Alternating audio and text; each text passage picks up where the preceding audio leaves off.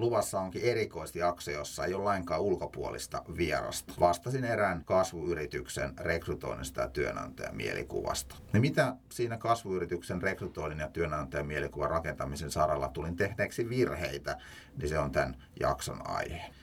No eka semmoinen ongelma, minkä mä ajattelin teille kertoa, oli se, että hyvin usein kaikessa bisneksessä niin sitten rekrytoidaan mielellään vasta, kun joku projekti on myyty.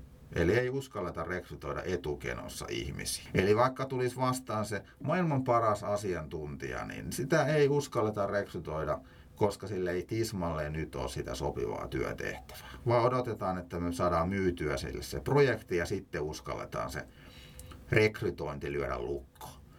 Ja tässä on se iso ongelma, että näillä parhailla talenteilla, niin niillä on hyvin usein sitten useita erilaisia työmahdollisuuksia. Ne on kenties mukana useissa eri prosesseissa ja ne organisaatiot, joilla ei ole kykyä tai uskallusta rekrytoida, niin niiltä sitten nämä parhaat tekijät karkaa käsistä.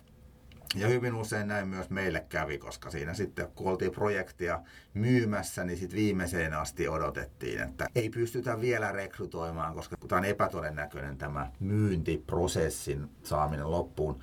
Ja odoteltiin siinä sitten viikko, kaksi, kolme, jopa kuukausi sen projektin toteutumista, koska ne aika usein ne myyntiprosessit venyivät, niin hyvin harvoin sitten hyvä osaaja niin enää siellä oli odottamassa sitä rekrytointia, vaan tosiaan olivat ehtineet sitten valitsemaan jo jonkun muun keissi.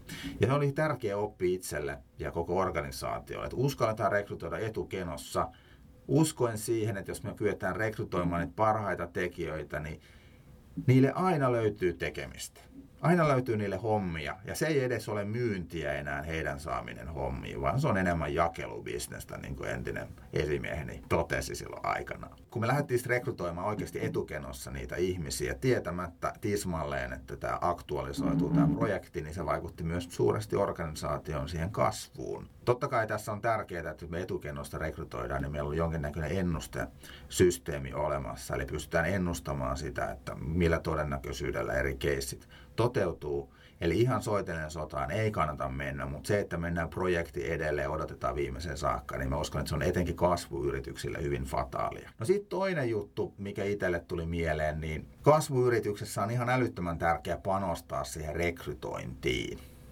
Eli väittäisinkin, että rekrytointi ja myynti, niin niiden pitäisi olla yhtä tärkeät funktiot, joihin ollaan valmiit panostamaan. Et ei niin, että myyntiin rekrytoidaan useita henkilöitä, että siellä on riittävät resurssoinnit, mutta sitten rekrytoinnin puolella niin yritetään hätäisesti jonkun yhden henkilön oto hommina näitä asioita hoitaa. Niin kyllä se oma viisaus ja oppi oli se, että rakennetaan jatkuvasti toimintaansa tehostava sisäinen rekrytointifunktio, jolla niin kuin oikeasti on riittävät resurssit ja se pyrkii jatkuvasti kehittämään sitä omaa toimintaansa. Se, että käytetäänkö me sitten ulkopuolisia kumppaneita, niin todennäköisesti joissain tilanteissa se on järkevää, ellei pakollista, etenkin jos se oma toiminta ei skaalaudu siinä kasvun myötä. Mutta se, että meillä pitäisi olla se riittävä ymmärrys jo, jo sitäkin varten, että me ostaan ostaa niitä ulkopuolisia palveluita.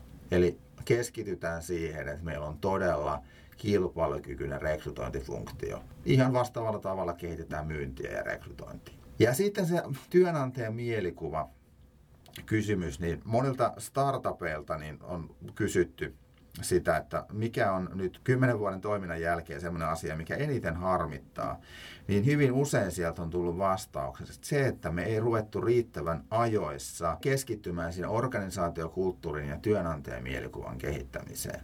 Koska mitä aiemmin sitä lähdetään tekemään, niin sitä helpommaksi se tekee sen toiminnan sit tulevaisuudessa. Eli jalostetaan aktiivisesti työnantajakuvaa autenttisten työntekijäkokemusten pohjalta. Eli se kulttuuri, ne ihmiset, se sisäinen todellisuus on se avainkysymys. Ja niiden varaan se rakentuu sitten se työnantajakuvan kehittäminen ja sitten se tarinallistaminen, se viestintä, mikä siihen liittyy.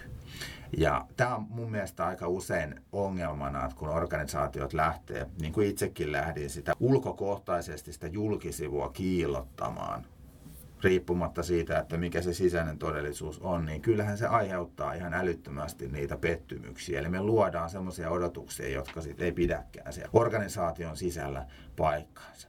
Ja mä oon tehnyt itse semmoisen jaottelun, että miten organisaatiot jakautuvat näiden asioiden suhteen, niin siellä on tämmöiset kuin hylkiöt, jotka ei kerro lainkaan siitä sisäisestä todellisuudesta mitään, koska ne on ihan hirveitä työpaikkoja. Mutta vieläkin hirveämpiä on tämmöiset kuin helppoheikit, joilla se sisäinen todellisuus on hyvin karu, mutta ne yrittää ulkoisesti viestiä, että ne asiat olisi kauhean hyvin ja se olisi kauhean trendikäs ja seksikäs työpaikka. Niin mä näkisin, että tämä on niinku ongelma, että mieluummin niin, että jos se, jos se sisäinen todellisuus vielä tässä vaiheessa ei ole kauhean hyvä, niin sitten ei mitenkään kerrottaisi vielä aktiivisesti, vaan keskityttäisiin sen sisäiseen kehittämiseen. Ja sitten kun se sisäinen todellisuus on kunnossa, niin sitten sen pohjalta lähdetään tosi aktiivisesti, isosti rummuttaa sitä työnantajakuvaa ulospäin. Tämä on mun mielestä se oikea marssijärjestys. Ja, ja siinä kun jotenkin huumaannutaan tästä työnantajan mielikuva tekemisestä, siitä viestimisestä, niin se saattaa helposti unohtua se, että jos se kumisee tyhjyyttään se tynnyri, niin ei sit kauheasti kannata silloin kertoa. No sitten lisää vähän näitä meikäläisen havaintoja, niin, niin tietysti se kohderyhmäajattelu on ihan älyttömän tärkeää ja myöskin kasvuyritykselle. Eli oikeasti meidän pitää niin kuin tunnustaa se, että mikä meidän kohderyhmä on ja mikä se ei ole. Eli totta kai me ajatellaan, että jos me halutaan kasvaa ja, ja houkutella ihmisiä mahdollisimman paljon meille töihin, niin meidän pitää tavoitella sitä koko Suomea, koko maailmaa, mikä on ihan hölmöläisten hommaa, koska sitten kun me yritetään tavoitella niitä kaikkia, niin me ei oikeasti sitten puhutella ketään.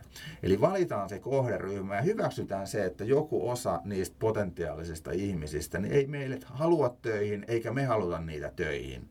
Ja sitten kun se kohderyhmä on valittu, niin sitten tehdään tunteisiin vetoavaa viestintää. Ja nyt tässä on tärkeää muistaa, että semmoinen perinteinen markkinointiviestintähän pyrkii aika keinotekoisestikin herättää tunteita. Eli tiedetään ihan psykologisesti, että mitkä asiat herättää tunteita ihmisissä, niin ei missään nimessä näin, vaan aitojen tarinoiden ihmisten kautta se tunneside syntyy siihen organisaatioon. Ja sitten kun se kohderyhmä on valittu, niin mitkä on ne meidän kanavat, missä me heidät tavoitetaan. Eli mennään siinä, missä ne ihmiset jo on. Ja kun on oikeassa kanavissa, niin he todennäköisesti sit altistuu näille meidän viesteille tuntien, että mä oon nimenomaan kuulunut tähän kohderyhmään, mitä tämä organisaatio pyrkii tavoittelemaan. Ja nyt tietysti on hyvä muistaa, jos on vaikka ohjelmistoalan yrityksestä kysymys, niin täytyy miettiä vähän askeleita eteenpäin.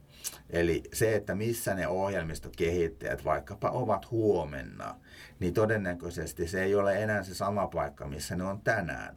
Eli hyvin usein siinä vaiheessa, kun tietyt kanavat on ne sitten somekanavia tai keskusteluryhmiä tai jotain muita, ne valtavirtaistuu, sinne alkaa tulla älyttömästi ihmisiä, sinne alkaa tulla headhuntereita, sinne alkaa tulla ihan mitä tahansa Jaskaa ja Liisaa PK-yrityksistä, niin kyllä ne jossain määrin rupeaa sitten karkottaa näitä parhaita tekijöitä muualle. Ne hakeutuu sitten taas uusiin paikkoihin, jossa sitten he saa olla rauhassa ja jakaa kokemuksia toistensa kanssa. Eli meidän pitää ymmärtää sitä kohderyhmää ja, ja ensinnäkin tämmöinen hakijapersonien määrittely voisi olla siinä tosi tärkeä juttu. Ja täytyy myöntää, että silloin itse vielä viitisen vuotta sittenkään en ymmärtänyt sitä sen merkitystä siinä määrin kuin tänään työnhakijoita pitäisi palvella niin kuin parasta asiakasta. Me olemme todella tarkkoja ja huolellisia sen suhteen, että miten me palvellaan meidän asiakkaita. Eli asiakas on se Jumala, jonka puolesta me ollaan valmiita kumartamaan ja tekee ihan mitä tahansa. Ja se on ihan ymmärrettävä. Mutta tämä sama asenne pitäisi olla myös työnhakijoita kohtaan. Eli palvellaan niitä niin hyvin kuin me palveltaisiin meidän parasta asiakasta. Ja ne kokemukset on sitten niin positiivisia, että siitä organisaatiosta jää sille hakijalle semmoinen fiilis, että jos mä en tänne halua nyt tai en pääse tänne nyt, niin jossain vaiheessa mun uraa mä haluan työllistyä tuohon organisaatioon. Ja nyt kun puhutaan tästä hakijakokemuksesta, mikä trendaa hyvin voimakkaasti, niin hakijakokemusta ei voi missään nimessä kehittää mittaamatta sitä. Eli meidän pitää mitata se meidän, meidän lähtötilan, missä me ollaan nyt. Ja sitten säännöllisesti jatkaa sitä mittaamista, josta me nähdään, että ensinnäkin, että ovatko siihen tehdyt panostukset oikeita, näkyykö ne siinä hakijakokemustutkimusten tuloksissa – Ja mitkä on ne nimenomaiset asiat, mitkä siinä hakijakokemuksessa tökkii ja mitä pitää kehittää.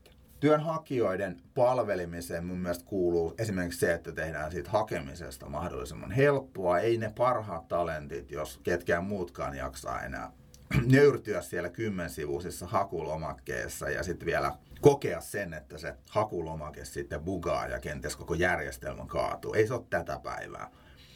Ja sitten se viestintä on ihan älyttömän tärkeä. Meille vannotetaan sitä, että viestikää sille asiakkaalle tosi hyvin sen myyntiprosessin aikana. Eli olkaa jatkuvasti yhteydessä, rakentakaa sitä luottamusta, niin, niin myös työnhakijoiden suuntaan sitä luottamusta pitää rakentaa. Pitää olla aktiivisesti yhteydessä, kertoa väliaikatietoa myös silloin, kun mitään varsinaista kerrottavaa ei ole. Se on sitä hyvää viestintää. Ja kun me ajatellaan, että työnhakija on yhtä arvokas kuin asiakas, niin periaatteessa nämä kaikki toimenpiteet tulee kuin itsestään. Ja sitten tämä suunnitelmallisuus on tärkeä sekä rekrytoinnissa että myöskin työnantajan mielikuvan rakentamisessa. Eli hyvin usein me ollaan siinä ad hoc-moodissa, kun me ollaan saatu tehtäväksi vaikkapa kehittää rekrytointia tai työnantajan mielikuvaa, niin me tehdään jotain aktiviteetteja, jotta me voidaan osoittaa, että näille asioille tehdään jotain. Mutta se, jos se tekeminen ei ole suunnitelmallista, strategista, se ei millään tavalla linkity jonkin isompaan kokonaisuuteen, siihen organisaation visioon, tahtotilaan, strategiaan, niin mä uskon, että tämmöinen ad hoc tekeminen niin ei johda pysyviin lopputuloksiin. Ne saattaa hetkellisesti aiheuttaa jonkun kävijäpiikin meidän verkkosivuilla tai kenties herättää mielikuvaa hetkellisesti, mutta se suunnitelmallisuus, me tehdään jatkuvasti juttuja, niin se on kaikkein tärkein. Mutta se, se ei kuitenkaan tarkoita tänä päivänä, kun maailma muuttuu älyttömän nopeasti, eikä me keväällä välttämättä tiedetä, miltä se maailma näyttää syksyllä, että meidän pitäisi jumiutua niihin meidän suunnitelmiin, vaan meidän pitää olla myöskin valmiita salamanopeisiin muutoksiin. Eli semmoinen responsiivisuus, adaptiivisuus on ihan tär- tosi tärkeä juttu kaikessa toiminnassa. Niin myöskin näissä kasvuyrityksen rekrytointi- ja työntäjän mielikuva jumpissa. Eli suunnitelmallisuutta, mutta myös muutosketteryyttä siinä rinnalla. Ja nyt tämä kulttuurisopivuus, sen muun muassa kansallisen rekrytointitutkimuksen mukaan oli yksi tämmöinen merkittävä trendaava tekijä, mitä pidetään älyttömän tärkeänä. Eli arvioida sitä, että sopiiko nämä ihmiset meidän kulttuuriin. Ja tämä on ihan älyttömän muodekas juttu, mutta kuitenkin siinä on tiettyjä semmoisia hankaluuksia välttämättä monessakaan organisaatiossa ei ole kristallinkirkasta kuvaa siitä, että minkälainen se meidän nykykulttuuri itse asiassa onkaan. Ja toisaalta pyritäänkö me rekrytoimaan ihmisiä tähän nykykulttuuriin vai siihen tahtotilaan, siihen tavoitekulttuuriin, mitä me pyritään olemaan tulevaisuudessa. Sehän voi olla, että se nykykulttuuri ei enää edusta sitä todellisuutta, mitä me halutaan tulevaisuudessa. Eli meidän strategia voinut muuttua, toimintaympäristö on voinut muuttua. Me tarvitaan erityyppistä toimintatapaa, erityyppisiä ihmisiä. Niin eikö meidän pitäisi rekrytoida silloin siihen tulevaan organisaatiokulttuuriin? Tässä on myöskin hankaluutena kulttuurin rekrytoinnissa, joka sinänsä on tärkeä se, että me ei niin kuin ymmärretä sitä, että mitä se kulttuurin sopivuus itse asiassa tarkoittaa. Me kiinnitetään liikaa huomioon tämmöisiin pinta puolisiin asioihin, niin kuin siihen, että miten joku ihminen vaikka kommunikoi, onko se ekstrovertti vai onko se introvertti ja näihin juttuihin. Mä itse väitän, että meidän pitää mennä aika syvälle tarkastelemaan sen henkilön arvomaailmaa. Ja kun ihmisillä on samantyyppinen arvomaailma, niin se antaa tilaa hyvin erilaisille persoonille. Ja mä väitän, että tämä moninaisuus, diversiteetti toteutuu sitä kautta, kun me ei haluta samankaltaisia ihmisiä, vaan ihmisiä on samanlainen arvomaailma. Se voi tarkoittaa sitä, että meidän organisaatiossa tämän päätöksen jälkeen ei enää olekaan ihmisiä, joiden kaikkien kanssa voisin kuvitella meneväni kaljalle tai kahville. Riittää, että niiden kanssa pystyy tekemään menestyksellisesti työtä. Hyvän kulttuuriin liittyy myös se tosiasia, että siellä pitää olla tämmöistä tervettä konfliktia. Ihmisten pitää uskaltaa olla erilaisia, koska jos kaikki on ikään kuin kulttuurisen koodin mukaisesti toimivia, samankaltaisia tyyppejä, niin siellä niin kuin liikaa sitten taputellaan toisia selälle ja sieltä ei ne uudet ideat välttämättä sitten saa riittävästi sitä omaa arvostusta. Eli rekrytoi vain ja ainoastaan kulttuurin sopivia ihmisiä, mutta tiedä, miten, miten se tehdään. Eli jos et osaa rekrytoida kulttuurin sopivia ihmisiä, niin se voi olla jopa aika vaarallista. Eli perehdytään siihen organisaatiokulttuuriin siihen, että miten itse asiassa ne kulttuurin sopivat ihmiset oikeasti löydetään. Ja mä väittäisin, että erilaiset arviointimenetelmät tarjoaa siihenkin hyviä ratkaisuja. Että et semmoinen intuitiivinen fiilis siitä, että hei, että toi näyttää samalta kuin minä, me digataan toisestamme, niin se ei välttämättä kuvasta sitä kulttuurin sopivuutta. Ja lupaukset on myöskin erittäin tärkeitä. Tämä on siis kahdeksas kohta. Eli meidän pitäisi luvata vain sellaisia asioita, jotka voit lunastaa sadan prosentin varmuudella. Itse joskus myyntikiimaisena tyyppinä, kun halusin saada rekrytointeja sisään, niin mä yritin myydä niitä paikkoja ehkä vähän harmaalle alueelle mennen. Eli en suoranaisesti valehdellut, mutta saatin jättää jotain asioita kertomatta. Eli tämä totta kai mua kaduttaa, mutta näin jälkikäteen mä ymmärrän sen, että tämä oli ihan hölmöläisen homma. Eli meidän pitäisi luvata vain niitä asioita, joiden niin lunastamisen suhteen meille ei tule kiusallinen olo. Me tiedetään, että jos mä lupaan näitä ja näitä asioita, niin me ihan varmasti pystytään ne lunastamaan.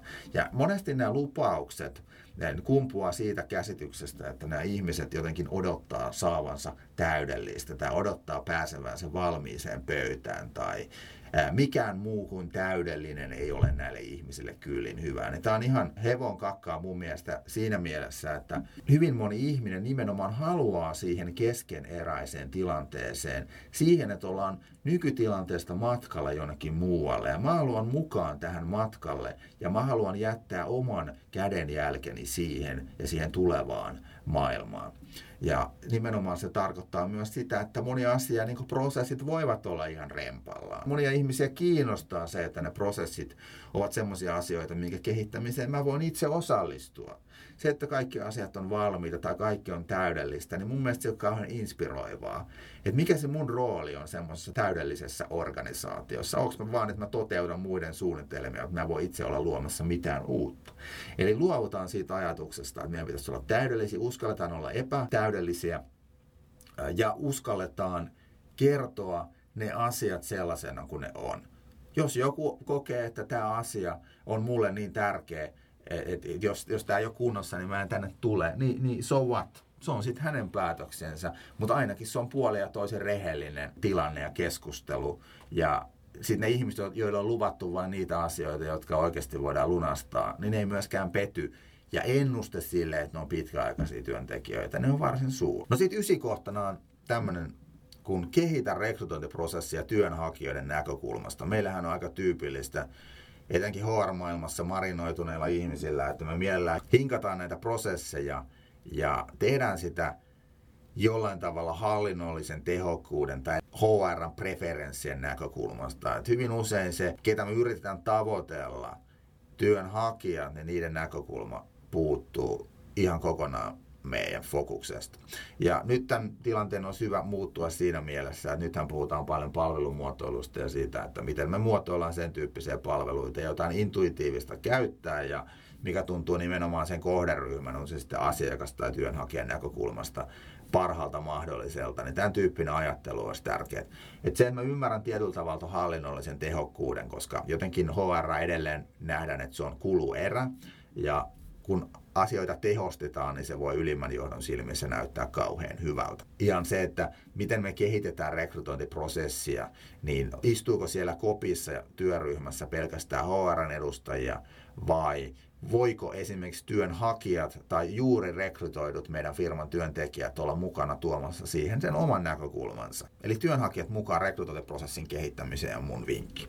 Sitten päästään vikaan kohtaan, joka on sellainen, että uskalla jättää palkaamatta kovankin rekrytointipaineen alaisena. Tämä on niin kuin todella tärkeä juttu ja, ja hyvin usein siinä vaiheessa, kun ollaan se pari kuukautta tehty sitä rekrytointiprosessia ja osallistettu siihen paljon ihmisiä, niin se paineet on jo niin suuret, että meidän on kyettävä klousaamaan joku tai mielellä useampi tästä rekrytointiprosessista, jotta ikään kuin tällä meidän aikainvestoinnille saadaan sitten tuottoa. Mutta on iso ongelma etenkin kasvuyrityksessä, jossa sitten se myynti huutaa, että nyt pitää olla niitä tekijöitä, niin uskaltaa jättää palkkaamatta. Se on niin kuin todella tärkeä päätös, joka vaatii munaa. Jätetään palkkaamatta, jos tuntuu oikeasti siltä, että kukaan tässä prosessissa – olevista hakijoista ei täytä niitä meidän rekrytointikriteereitä. Et on niin helppo luopua niistä rekrytointikriteereistä ja todeta vaikka, että no onhan meillä koeaika tai nyt meillä on niin kiire, kun pitää ihminen saada projektiin, niin hyvin usein sit myöhemmin huomaa, kun on antanut periksi näistä omista kriteereistä ja katsonut jotain kriteereitä läpi sormien. Totta kai epärealistisista kriteereistä ei kannata pitää kiinni. Niin, niin sitten huomataan, että nämä ihmiset eivät täytä niitä meidän vaatimuksia ja se saattaa vaikuttaa jopa asiakastyytyväisyyteen negatiivisesti. Eli siellä pitäisi olla riittävästi auktoriteetteja jollain sanoa, että okei, tämä oli hyvä rekrytointiprosessi, saatiin skannattua minkälaisia kandidaatteja oli tarjolla, mutta ketään me näistä ihmisistä ei nyt rekrytoida. Eli aloitetaan rekrytointiprosessi uudelleen ja kun rekrytointiprosessi aloitetaan uudelleen, niin on mahdollista aina siinä tilanteessa sitten myöskin tarkastella, että kuinka realistisia ne kriteerit on. Tai pitäisikö meidän tehdä nyt tässä uudessa iteraatiossa jotain asioita uudelleen. Tässä oli kymmenen kohtaa, mitä mä halusin teille korostaa kasvuyrityksen rekrytoinnista ja työnantajan mielikuvan rakentamisesta. Olisi tosi hienoa, että mä voisin rehenellä, että minä olisin näissä asioissa aina onnistunut tai olisin nämä ymmärtäneet heti ensimmäisenä päivänä, mutta totuus on hyvinkin erilainen. Kiitoksia kaikille kuuntelijoille ja oikein hyvää loppukesää.